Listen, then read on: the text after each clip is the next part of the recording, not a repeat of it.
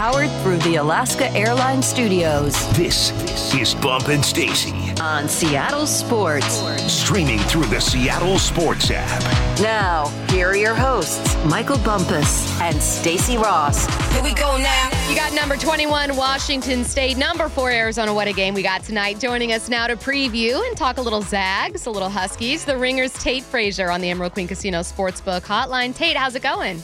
Oh, it's going great. Great to hear your voice, Stacy, and uh, happy to be on the show. And it's it's fun that we have the Cougs to talk about. They're kind of carrying the flag for the Pac-12 right now. I know. My co-host Michael Bumpus is yeah. uh, especially excited about this as a Coug, uh, and I I didn't mean to insult you earlier, bump when I mm. said I think for the first time in a long time I'm like tuning in like appointment television to a Wazoo no Hoops game. Okay, no okay, good. I'm glad, glad we figured that out. Uh, Tate, obviously you keep your eye uh, on a lot of these teams. You're already a Zags fan, but um, what stood out to you about what Washington State's been able to do this year? Well, I think the the most interesting thing is one, you know, Kyle Smith lost a lot of talent last year. Um, I was a big fan of their their group last year. TJ Bamba is now at Villanova. Now we all know that, and then you had some guys like Mouhamed Gueye who ends up going to the NBA draft. So when that happens, you assume that there's going to be a bit of a drop off. But Wazoo's got the tallest starting five in college basketball. I mean, the shortest guy on the on the court is Myles Rice, who's one of the best stories uh, yeah. in college basketball. So a six foot three guard, um, obviously battling back from cancer. Um, you know, just the storylines on this team, they just kind of tug at your heartstrings. And uh, if there's anything I've learned this year, just covering and, and watching the Cougs more than I have in the past, uh, I have to admit my girlfriend is a Coug, so I am uh, connected to uh, to the program unlike any year before they love the Cougs and uh, they love this team, and you can see the energy. And uh, as we get closer to March, I'm starting to believe this is a team that's going to be a tough out for anybody. Yeah, Tate, I look at this squad and it is a, a typical Wazoo basketball team. Not right. extremely flashy, play good defense, going to share the ball. Um, what is it about their style that you think matches up perfectly with Arizona to make this another good game? Well, I'm a little upset at Vegas because this line is 11 points, which I find a little bit shocking. But obviously, uh, Wazoo's not going to not going to sneak up on this Arizona team. They already beat them this year, uh, as you guys know, out in Pullman. So um, I was shocked by the line a little bit, but I, I just think the size uh, of Washington State and the the continuity and connectedness of this group, um, they play well with each other. I think Isaac Jones. We've all talked about Myles Rice, but I think Isaac Jones is um, a guy that's an X factor that can really change the dynamic of a game. Uh, kind of like a, a perfect double double machine in modern college basketball. So just going up against Arizona, obviously Arizona's not going to be shocked by this team because they already lost to them. They probably are going to try to send a message, but um, Washington State's a hard out for anybody, and uh, they can battle back in games. And like I said, they they have an identity. They know who they are, and I think Kyle Smith's a really good coach. And uh, I, I, see now people are talking about him potentially being coach of the year um, nationally. So we don't hear that often, but uh, it kind of evokes you know the the old days of George Raveling or Tony Bennett or even Dick Bennett. So it's good company for Kyle Smith. You've mentioned twice that the Cougs are a hard out for any team, and we we think you're right. Um, and it makes sense when you hear it. And initially, I was just gonna you know move on past my next question, but then I was like, well, wait a minute, I have an expert here. Uh, when you look at uh, what makes a team a hard out, and, and specifically, you know, what makes a, a team like the Cougs tough to beat what is it? Because because you know how that kind of changes based on the team. Sometimes it's like an energy, sometimes it's coaching, sometimes it's mm-hmm. uh, you know a team you know just having a lot of gumption or whatever, and it's not always the same thing. But what is it for this team? I think energy and effort uh, come to mind, but also size. When you have the ability to block shots, I think they're number 10 in the country right now, uh, Washington State, when it comes to blocks per game. Um, so when you have size and you have a scorer like Myles Rice who can go get you a bucket when you need it, um, Jaylen Wells is another guy that has that ability. Um, Jakimovski, right, is another guy who can go get you a bucket. He he's never seen a shot that he's not willing to take. So I, I like just kind of the moxie of the group in general. And then when it comes down to what you need in March, you need guard play and you need size. Um, and, and with their defensive ability, with their size, I think they're just a bad matchup. We hear that a lot in March Madness, right? When you see an upset people are like, wow, that was just a bad matchup. Well, Wazoo's a bad matchup for, for a lot of teams because at their specific positions, they have the size to guard and the size to rebound. And when you have that uh, for a team in March, it, it just takes you to uh, grand places. So that's why I understand the excitement for the you know people when they watch this team.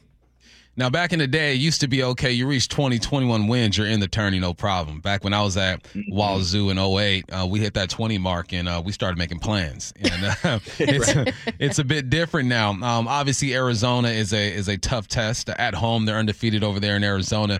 But after that, you got A State, USC, UCLA, and Washington. Can the Cougs afford to drop one or maybe two of these games, or do you feel like um, there's a there's a limit to how many games they can lose? I feel like they could lose, you know, maybe one game, but just as far as the perception of the Pac-12 and the way that the league is being talked about nationally, right? Everyone is saying, you know, it's a it's a two bid league, potentially a three bid league right now. If you probably, you know, chopped it down, it would be Arizona, Washington State, and it looks like Utah is that uh, third team that people have in. I think Oregon would probably be my pick, but you know, it's either Oregon or Utah or Colorado. Um, personally, I think UCLA is probably playing as the third best team right now, but they just kind of stumbled out of the gate, so they're out of the conversation. But um, nobody's doing the Pac-12 any favors in their last year. On the women's side, obviously, the, the Pac-12 is dominating. They, are having a great year. But on the men's side, uh, the perception is not great. It feels like when people talk about the league, they pretty much say Arizona and everybody else. And uh, my goal was to make sure they say Arizona, Wazoo, and everybody else. You know what I mean? I think there's two teams that can actually be contenders out in the Pac-12, but um, I, I do think that they're better as a conference than people want to give them credit for as well. Those Arizona Wildcats, number four right now, they're 20 and five, winners of six in a row. What's made them tough to beat? Well, they're just kind of like a, they got a great top seven guys. Um, I still my concern with this Arizona team is they they are trying to figure out who the go to guy is, and I think the go to guy is Caleb Love, who's a transfer. Uh, I'm a North Carolina guy, so he's a transfer from my North Carolina Tar Heels. So um, I'm happy to see Caleb thriving there, but I do have a bit of a concern with this Arizona team when they're able to play at an up tempo, their their sort of pace. We see them and they look like world beaters, right? I mean, they put up 105 points against Arizona State, and everyone's saying wow, watch out for the number one seed Wildcats. But when teams are able to muck it up and slow the game down, they struggle. Um, and they almost get into a situation where Caleb Love has to play hero ball. And when that is the case, uh, this team kind of worries me a little bit. But but we're talking about them as a Final Four national championship type team. I, I think they're going to be a second weekend team at the worst. But if they want to get into, you know, playing in Phoenix in the Final Four, contending for a national championship, I still think there's a few things that they can get better at, especially in the half court. Let's talk about your Zags over there in Spokane, man. Um, 20 and 6 i believe their record is right 20 and 6 and um, mm-hmm. it, it just feels like an off year for these guys uh, if you had to sum up what you've seen out of these guys and their potential for the year how would you do that well, I like Ryan Nembhard, who came from Creighton, obviously younger brother of Andrew Nembhard. I saw the other day Andrew Nembhard was talking uh, to uh, Dan Dickau, I believe, or someone with Gonzaga's like sports team, and he was just like, "I think that Gonzaga is going to sneak up on some people in the tournament," and, and I agree with him. I, I, just think if you see Gonzaga as an eight, nine, ten seed, which is where they're forecasted at right now, which is a little bit um, strange to say uh, that is not a team that you want to see if you're a Baylor or an Iowa State or you know one of these two seeds, right? That you get you get in the second round and ten seed Gonzaga's already upset a seven seed that was coming out of the Mountain West, and now they're playing you in the second game to get the second weekend. I like the front court a lot. I like Graham Ike. I like Ben Gregg. I think he's been a nice bright spot for them. Um, the guard play is really the question, but I think Ryan Nembhard is a good enough guard in March uh, and a good enough facilitator um, to get them in the right places and, and, to get people to play up to the level that they should. Mark Few, one of the best coaches in the country, and uh, I think it's almost better for Gonzaga not to have the pressure of being a one seed or a two seed and everybody asking the question, "Is this the year? Is this the year?" Um, they've been able to kind of chill out a little bit. They get a nice win at Kentucky to kind of let the nation know, "Hey, we're still here."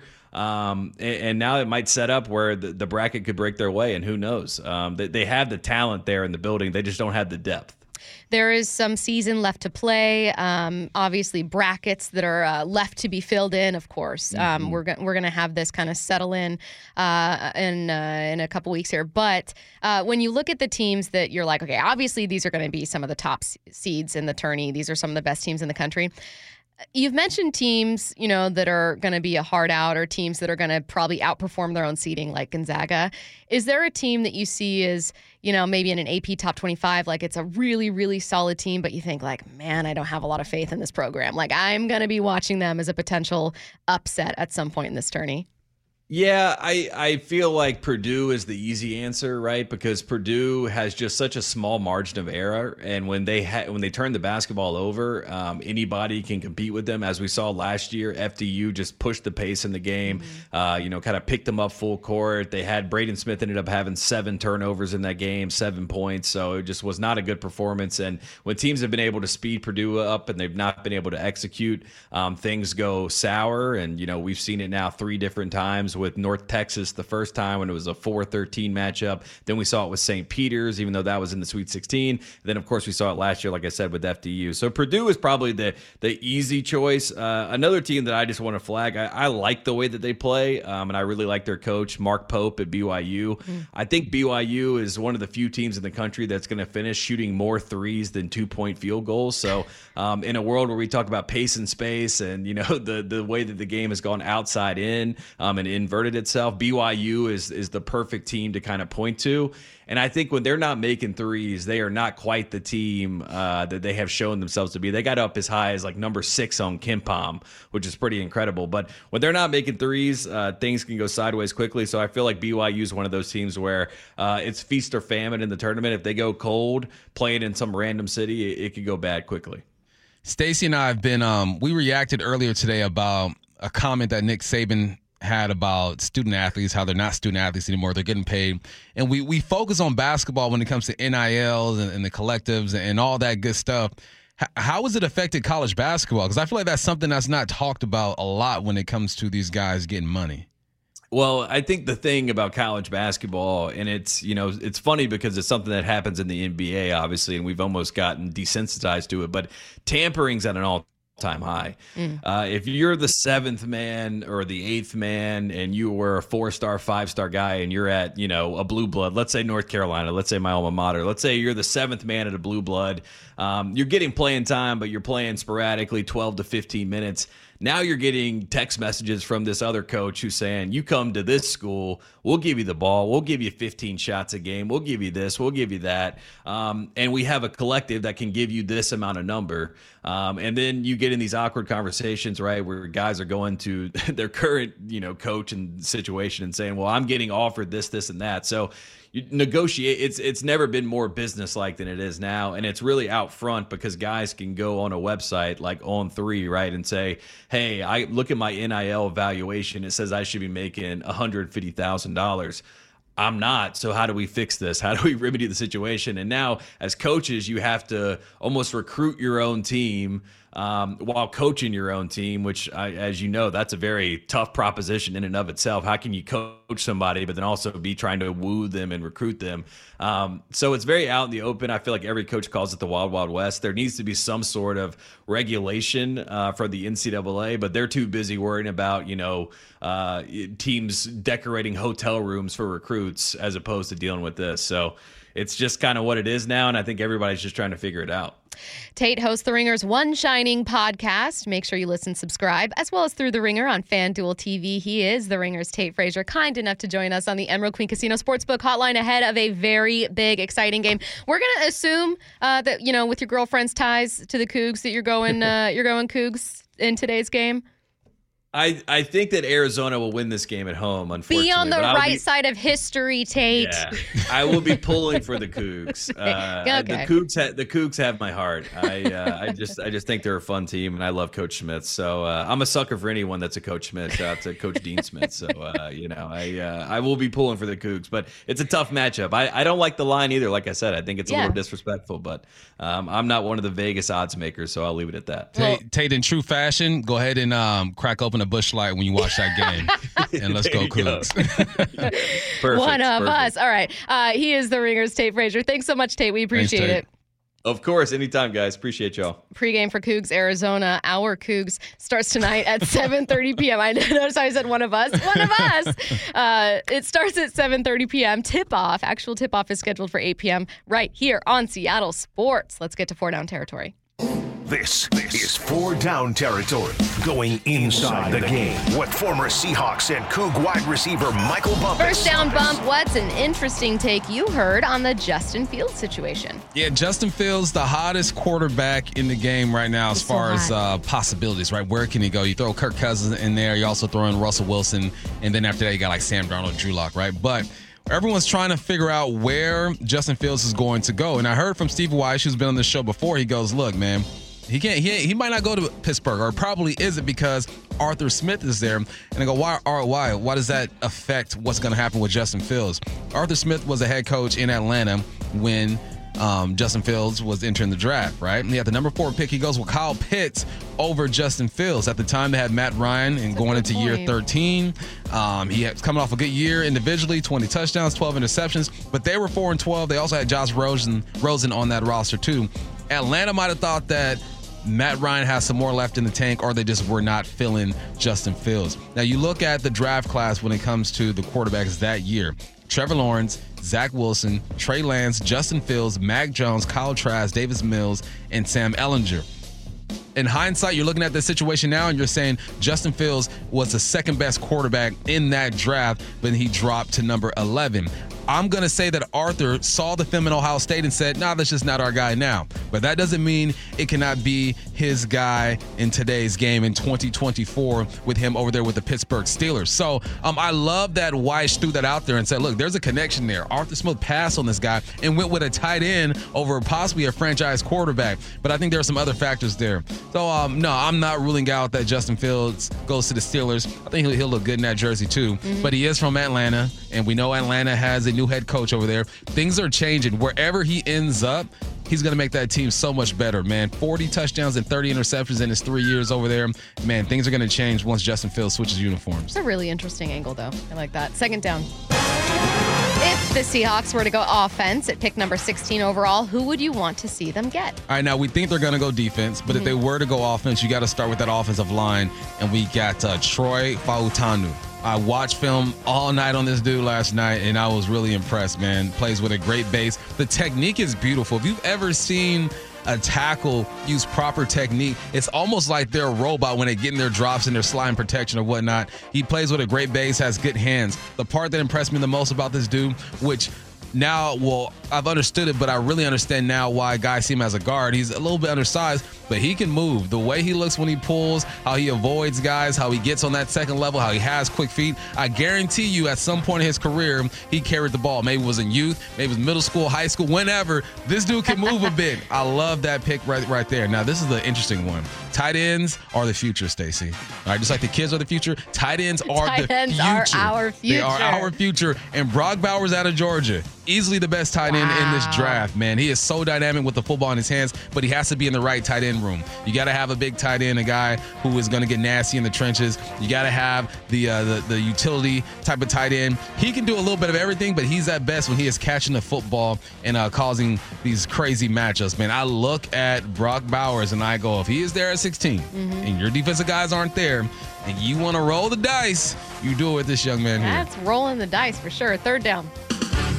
What news out of New England has you thinking you can teach an old dog new tricks? Man, you know my dog, uh, my oldest dog Lulu. She's uh, five years now. No more new tricks for her. She's she's good, right? I mean, sometimes you're just done. No, she's you know what I mean? She goes, look, baby, we got a puppy now. The puppy annoys the heck out of her, so I give her grace. But I'm talking about Robert Kraft, man. I think you can teach him new tricks. Why? Because you got Mayo over there, the new head coach, and he uh, he addressed the media. And the thing that stuck out to me the most was that he says he understands the importance of having a good relationship with the media. Completely different from the guy who was there before. Belichick walk in that room, didn't say nothing, didn't smile. You ask a dumb question, he's not answering you. Shut up. Completely different, right? He will shut you down so quickly. If I was a, a reporter in New England, that would be a tough 20 years over there. Some people are probably stressed out, but I don't get that feel with Mayo.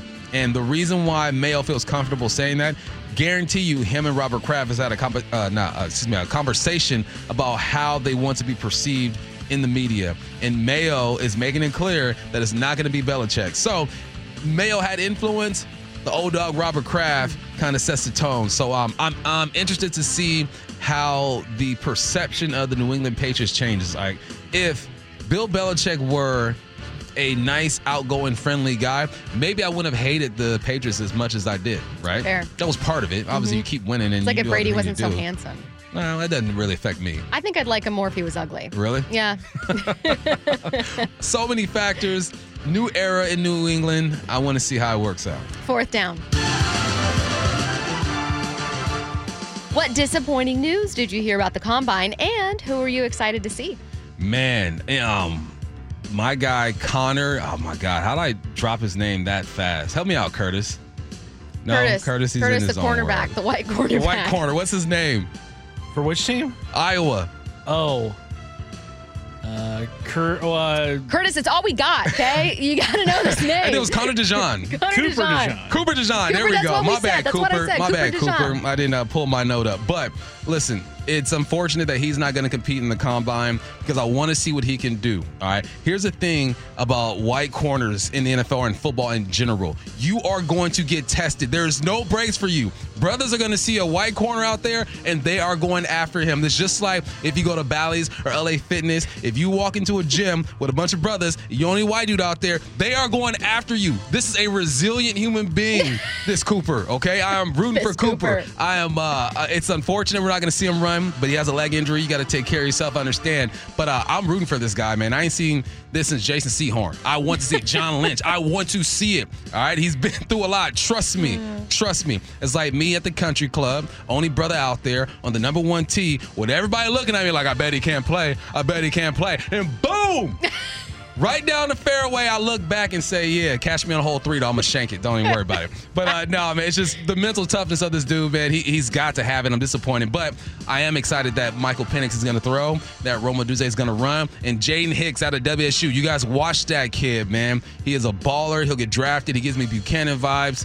Look him up. You are listening to Bump and Stacy on Seattle Sports and the Seattle Sports app. Get your questions in for what I need to know. Any question, text it to the Mac and Jacks text line 866-979-3776. First, though, we're heading to the station for Hype Train where we have two bold predictions for free agency. Neither of those, though, are what are going to make people really, really angry and fired up. Coming in in just a couple minutes. Don't go anywhere.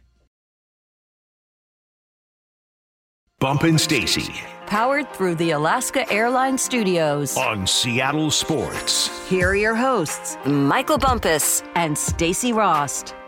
Get your questions in for what I need to know. That's coming up in about 15 minutes, but you don't need to wait. You can send them in now to the Mac and Jacks text line. That number is 866 979 3776. Right now, we're heading to the station for Hype Train. Let's go. All right, we talked a lot about NFL free agency. We talked about Mariners spring training and we talked about sandwiches. And for that reason, those three categories are dominating Hype Train. So here we go. First train into the station Chris Jones, defensive tackle for the Kansas City Chiefs, held out of training camp in the first week of the season in 2023. He eventually rejoined his team, signed a one year, $25 million deal. That team went to the Super Bowl and won it in large part because its defense was so phenomenal. Chris Jones, obviously the biggest part of that. He's now set to become a free agent. Here's what's tricky. At the Chiefs Super Bowl parade, he basically said, I'm coming back. Like, of course, you know, you're drunk, you're having a great time, you're around your friends, you don't want to leave. Caught in the moment. But- you know what he did? leave this bar! I will never. uh, no team can pay me more money to leave. But it's not a given uh, that he's not going to leave. That being said, my first hype train is pretty simple, pretty easy. Chris Jones stays in Kansas City, the number one free agent. Chris Jones did what I do often with my boys. We go out to a bar, we're drinking, and we're saying, hey, let's play golf tomorrow. Early tee time. Seven o'clock in the morning, knowing dang well one, maybe two of us will not be there because you're caught up in the moment. He's caught up in the moment and he almost messed up his leverage. But here we go, man. People understand he was drinking, having a good time. There are a few people that the Kansas City Chiefs need to be back. Patrick Mahomes, obviously. Isaiah Pacheco, Travis Kelce. Don't forget about that old line. Thuney didn't even play. Show him love. On defense, you need Chris Jones. You need McDuffie. You need Sneed, who I think Sneed is a, a, uh, free agent as well. But uh, you start with Chris Jones. They are going to do everything in their powers to make sure he is a Chief next year.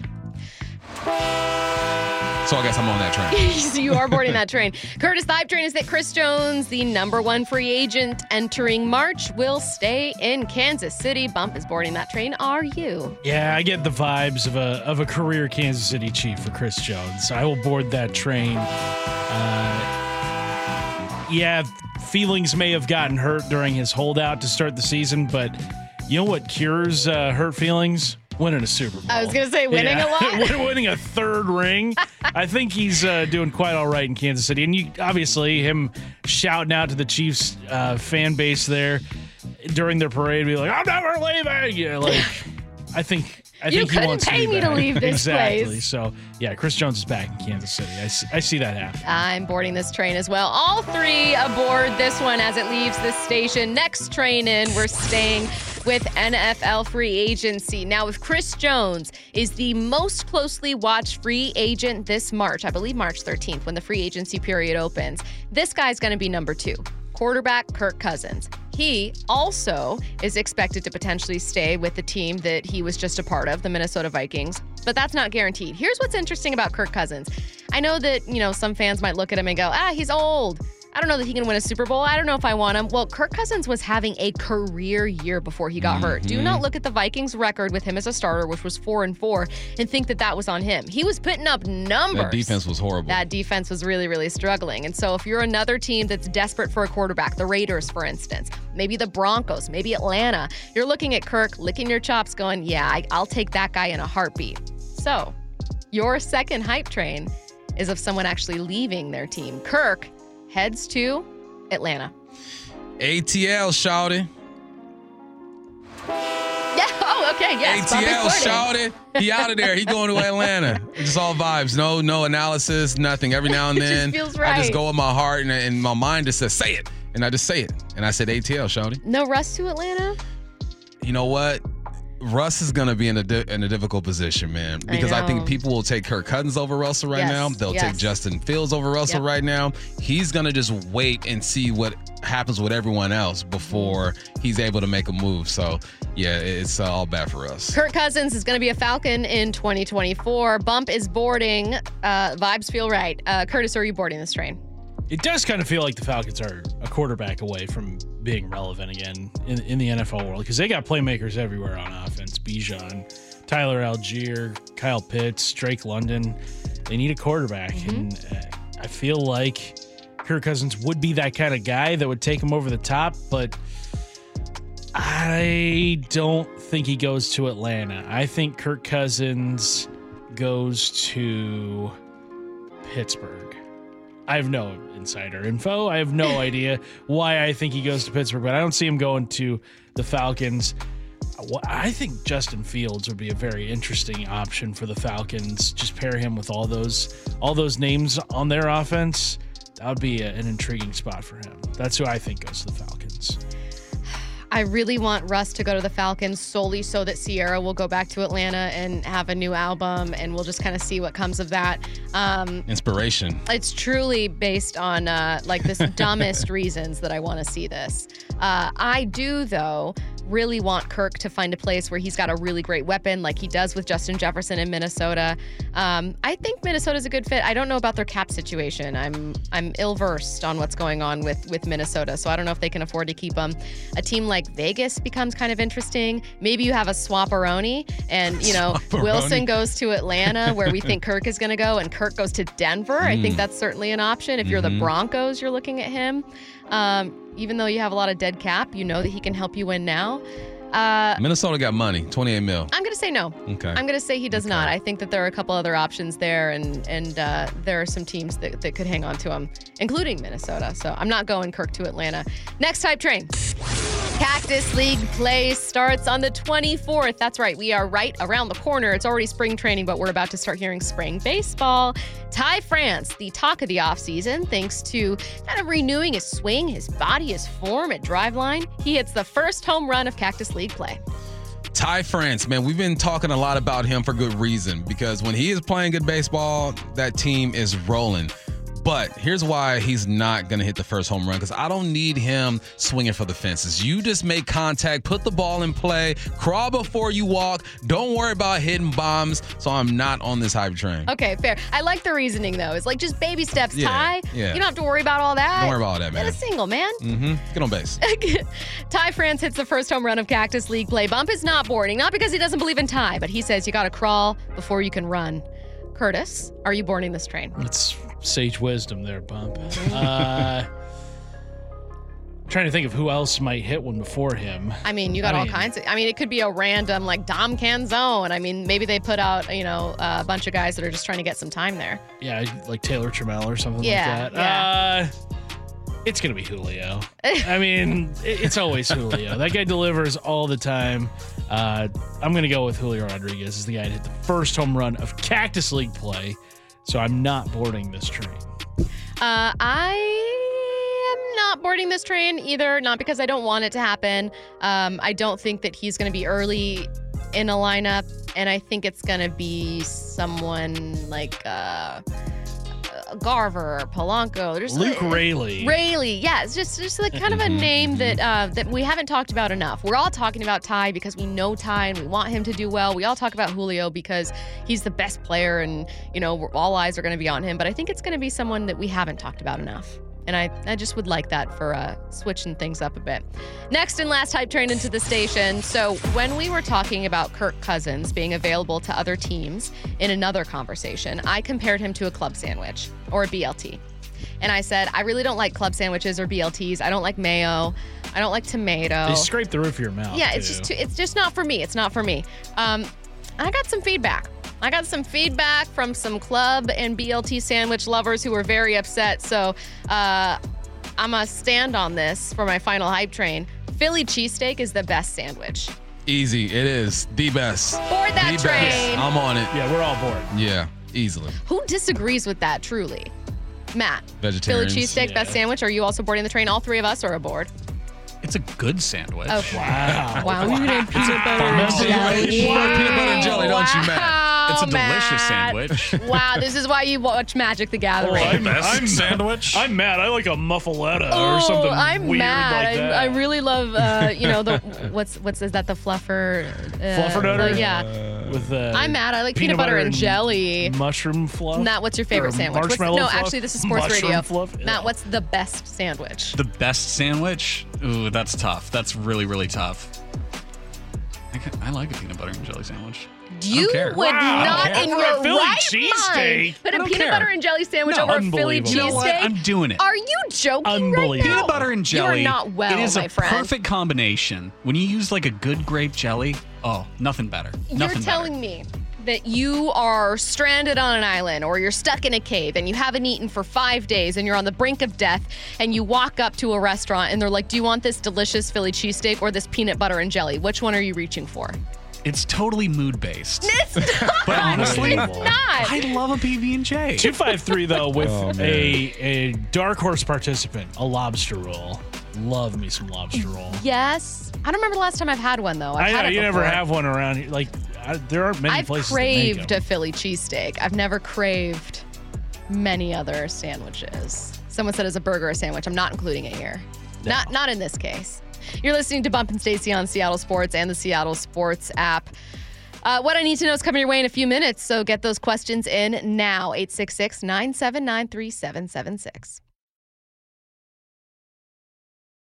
Bump and Stacy Powered through the Alaska Airlines Studios. on Seattle Sports. Here are your hosts, Michael Bumpus and Stacy Rost. What I need to know brought to you by All Red Heating, Cooling, Electric. Get your questions in to the Mac and Jacks text line. That number, save it in your phone, 866 979 3776. First question I'm seeing the Kraken and Wild game on Saturday. I'm going on Monday. Uh, what I need to know how much different is watching the game in person compared to on TV? Ooh, we have a first timer. Mm, it's awesome. It's uh, way better. You feel the energy on the ice. Um, it's depending on your seats. It might be hard to follow the puck because Yeah. the angles get cut off a little bit. Um, but it's the I didn't. I've always appreciated any any sport, right? Mm-hmm. Because obviously you have to be athletic, have skill to do stuff. But you go to a hockey game, you appreciate it even more because these guys are skilled, uh, they're fast, they're powerful. You feel the energy off the ice. So me, it's just the energy on the ice and then the energy and Climate Pledge in general. I couldn't have said it better myself. I also watched, I had seen T Birds games, but had not seen an NHL game until going to the Kraken, um, their inaugural season. And I agree. I like the way you said it. I did sit close enough at the time to see the puck, but it was it, you still lose it because Yeah. you're not used to watching it and it's hard to catch. But what stood out to me was the speed too. Like it's just it's the energy is a good word for it. It's hard to get the same feel. Like I really enjoyed watching the playoff run, which I watched entirely on TV, and it was still really fun. Um, there are few games where you can't turn away. You know, like you watch a baseball game and you're like, yeah, I'm gonna go grab another beer, or Yeah. like you, you just know that you can. You can just listen. Yeah. You know, you're like, okay. Hockey is on? one of those games where like I almost d- couldn't find a lot of time where it's just constant. Like I, there weren't many times when I felt like I could get up and walk away from it. So it's fun. I hope Hey, you have a great time. My one piece of advice: go and gra- grab your beverage before Yeah, intermission. Like maybe three to four minutes before. If it's not a tight game, go get your stuff because it's a mad dash. There's a little like uh not convention center, but like something within walking distance. Like it's all on the same thing. And I the had armory. the armory. it's called? Yeah, and I had um what are the Canadian gravy fry things? poutine. I had those. They were really good. I'm stunned that poutine is not more popular in the United States. Me too. It's it seems like gravy something that Americans would yeah. get very much behind. But um, but yes, follow Bump's advice and have a wonderful time uh, and enjoy yourself this weekend. Uh, let's see what I need to know. Bump, you are down four, third and goal from Hmm. the two yard line. Six seconds left to win the state championship. What play are you calling? This could be the ops, so be careful. Yeah, and here's the thing too, like who's been balling? What side of the offensive line is dominating? Do I have a right-hand quarterback, left-hand quarterback? What are his strengths and weaknesses? But to keep it simple, some type of motion and crossing patterns going across um, uh, the field and leaking a running back out late if you do not get pressure from the second level. What I need to know, speaking of a Philly cheesesteak, where's the best Philly cheesesteak in the area? I don't know. I don't know. I, it was from this restaurant that's no longer in existence. And it was my very first job as a waitress. And it was Galliano's Pizzeria in SeaTac. SeaTac, uh, Washington. It was the best Philly cheesesteak I've ever had at an Italian restaurant. It's not there anymore. I always show love to Tat's. That's that's a great place. Mm. Um, yeah, Italian restaurants, Stacy, they do make a mean sandwich. They There's really uh, do. Athens Pizza I mean, and we really Pasta in do. Auburn. I don't know if they make a Philly cheesesteak, but they make some really good sandwiches. What I need to know, what are the chances the Hawks cut Jamal Adams and or Quandre Diggs? Both of them? Goodness gracious. Maybe I mean, you I could think do work if you Jamal want. Jamal's like 55 45. I Yeah. feel like at this point. Uh Yeah. Quandre, I don't I don't think that's going to happen. I think um you need that veteran back there because if you if you do both, it, you're not going to Quandre's not going to go by himself, right? It's Jamal or both, but I don't think Quandre's going to go at all. So um nah, 45 55 Jamal. I don't even know where to start with this question. It's the most accidentally abstract question I've ever received. What's the most underrated item at the grocery store? Where do you start with item. that? Underrated item, like underrated food, thing that you do there, a random item that you can happen to find at the grocery store. Because let me tell you what, the one offs that you want to find at the grocery store, like nail polish remover or things that you wouldn't normally get, are always overpriced. Yeah, they are. Um, Liquid IV, underrated. Oh, that's a good way Get to answer it. Okay, in. okay, that's a good way to answer Yeah. this. Um, I'm gonna say underrated item at the grocery store. Uh, grocery stores, and you can never find it anywhere else. Anytime there's seasonal treats, like the biggest collection of like, hey, congratulations, it's Easter. Here's every Easter candy that exists. you don't have to go to like Target. Right.